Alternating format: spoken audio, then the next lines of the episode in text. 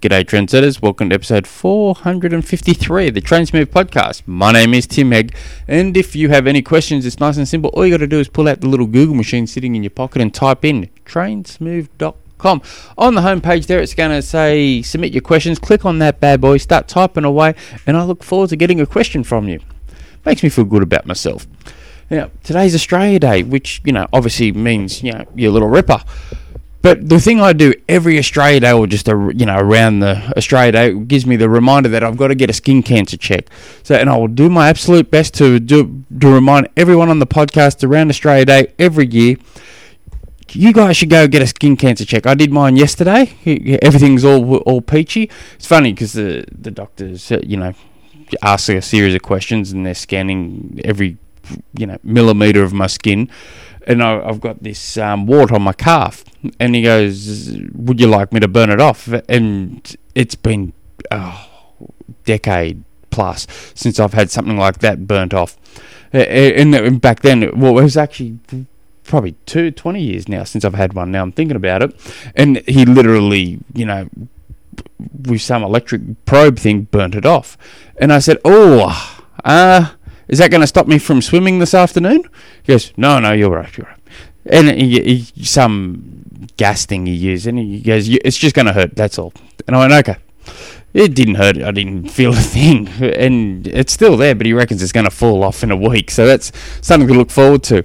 But my point my point is if you haven't if it's been a while since you've done a, a skin cancer check because we're, we're you know everyone should get one but especially endurance athletes we're out in the sun a fair bit. At even um, places where it's cloudy you know a fair bit uv rays go through those bad boys. So do yourself a favor go get yourself checked and hopefully you know everything's all peachy.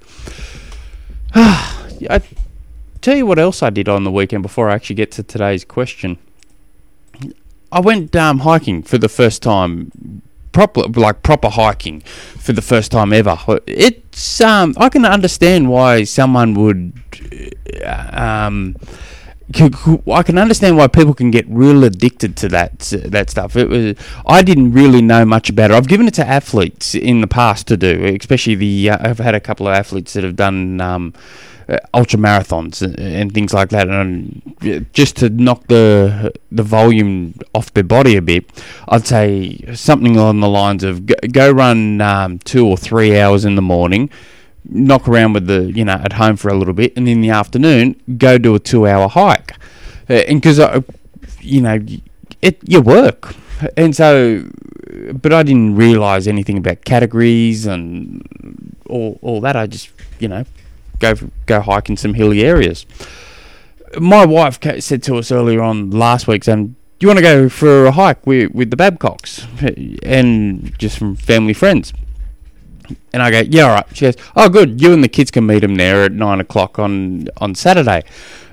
And she goes, "I'm having the day to myself." And oh, you know, Saturday. I'm now thinking that's my normal long bike ride. but anyway, I twisted things around. So I actually went for a, a run, uh, my long run, early in the morning. Uh, it would, you know, taking off at four in the morning is never much fun. But I, I did that, and then I w- went out and we did this uh, big bushwalk. It was um, a 10k loop, and I was thinking to my head because I plan everything out in my head in like almost like in 10 minute blocks and I was thinking, right, 10 kilometres, five out, five back, lunch. Um, I will uh, be travelling at my daughter's pace, but you know, in general, should be able to do 10 kilometres walking on a road at my daughter's pace within two hours. Uh, in bush, add another half an hour, you know, maybe another half an hour of stops for lunch and stuff. So, yeah, three, three and a half hours tops. But I'm banking closer to three and I, and I had all this other stuff. So what I'll do is when I get home, I'll, you know, I, it days planned. I, we we meet uh, our mates, you know, and his family out at the at the beginning of the track, and we see this sign that says, you know, all these hiking things. You hike, uh, you know, six hour track, and my son's going six hours, and I went, yeah, I don't reckon that's us, mate. And um, and we're, we're catch up and we're talking away, and, go, and they say, "What should we do? Should we do the six or seven hours?" I'm thinking, bloody hell! I did not budget my time for six hours or seven hours, and I'm trying to get, work out how to get the hell out of here. I'm thinking, oh, I'm really thinking three, three and a half hours myself. Uh, so we we go. It, it's clearly we're going on the six hour six hour track, and the the apart from me not budgeting that in my time, all I can think of is my daughter's at some point going to just blow up like a second-hand lawnmower. She's not completely not an outdoors person. She in her little world she belongs in a music studio.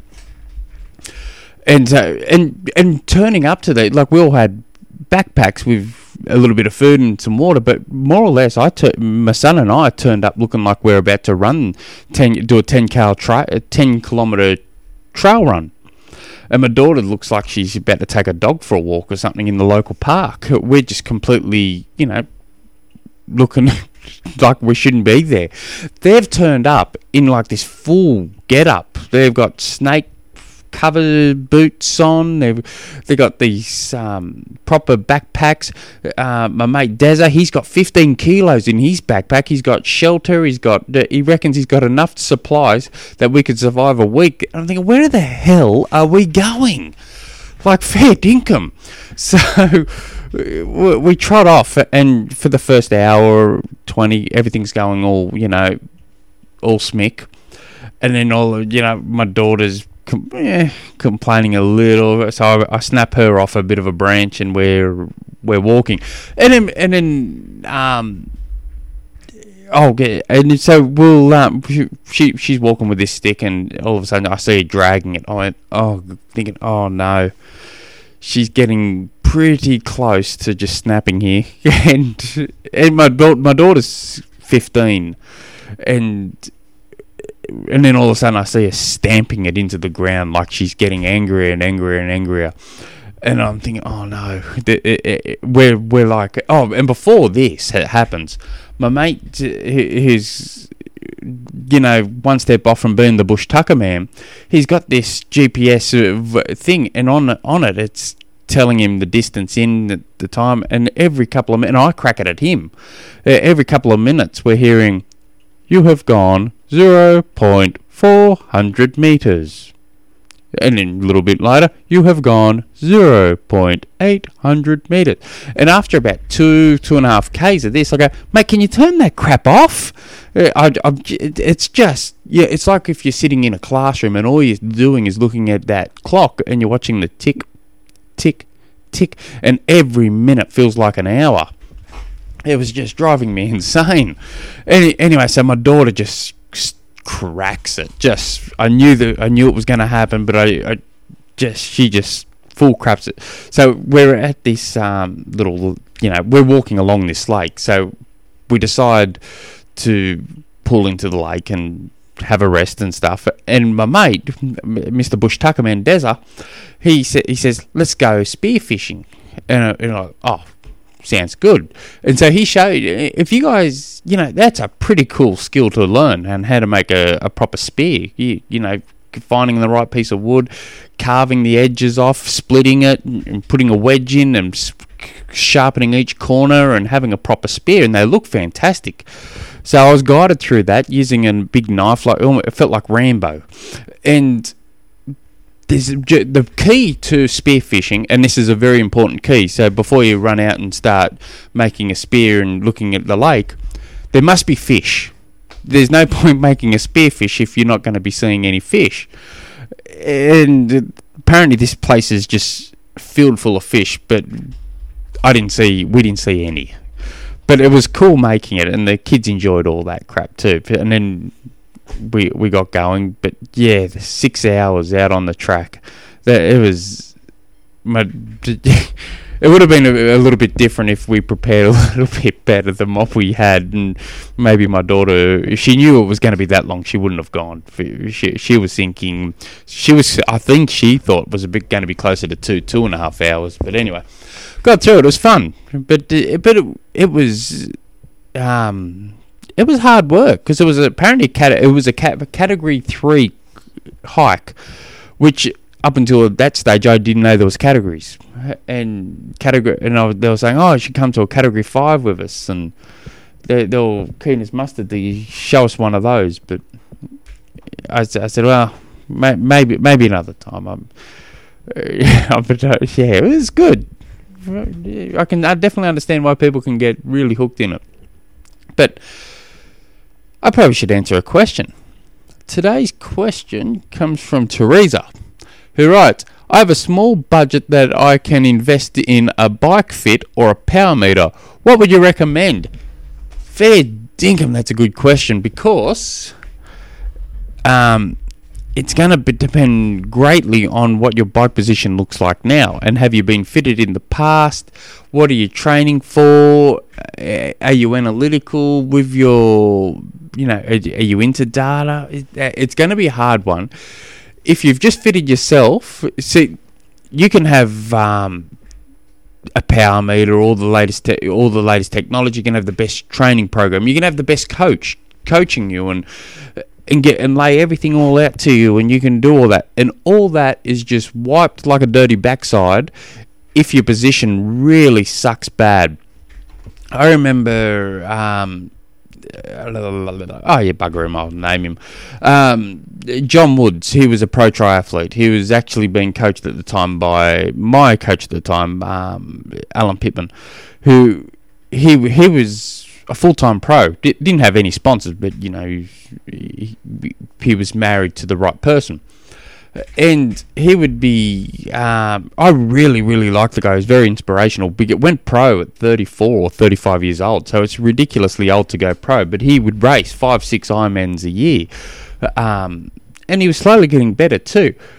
But the thing that really lacked for him was his bike fit. Would I'd look at it and I'm thinking you might as well just ride a road bike. It would be all sitting up, and I really, really think that cost him a lot of um, time. But my point being, um, a bike position could save you, depending on what you are now, it could save you tens of minutes. Um, so it depends greatly on your bike current bike position. Have you been fitted in the past? How long ago? Um, who fitted you? Versus, w- would you train to a power? Would you race to a power? Now, maybe it's it's the race to a power. Maybe you're going out and you're flying and dying on, during a race. So if you're going out too hard and you're really starting to blow up towards the end, power you know the power meter may save you tens and min- minutes as well. So you've got to look at all all those different areas to to um, look if it was me personally, I'd go the power meter because I'm I know I my position's okay for, for, for you know I'm I'm happy with my position. But having said that, I've also been fitted a few times in the past. Um, if I look back to when I first got into cycling, for instance, uh, I think a bike fit would have been better than a power meter. So it's one of those one of those things you gotta got to toss up. But power meters are great; they're, they're, they're they're spectacular, but they're not the be all and end all as well. You can get very good results without training to a power meter. There's a little bit of guessing um, involved, but over time you get to learn what your body can do, what your body can't do.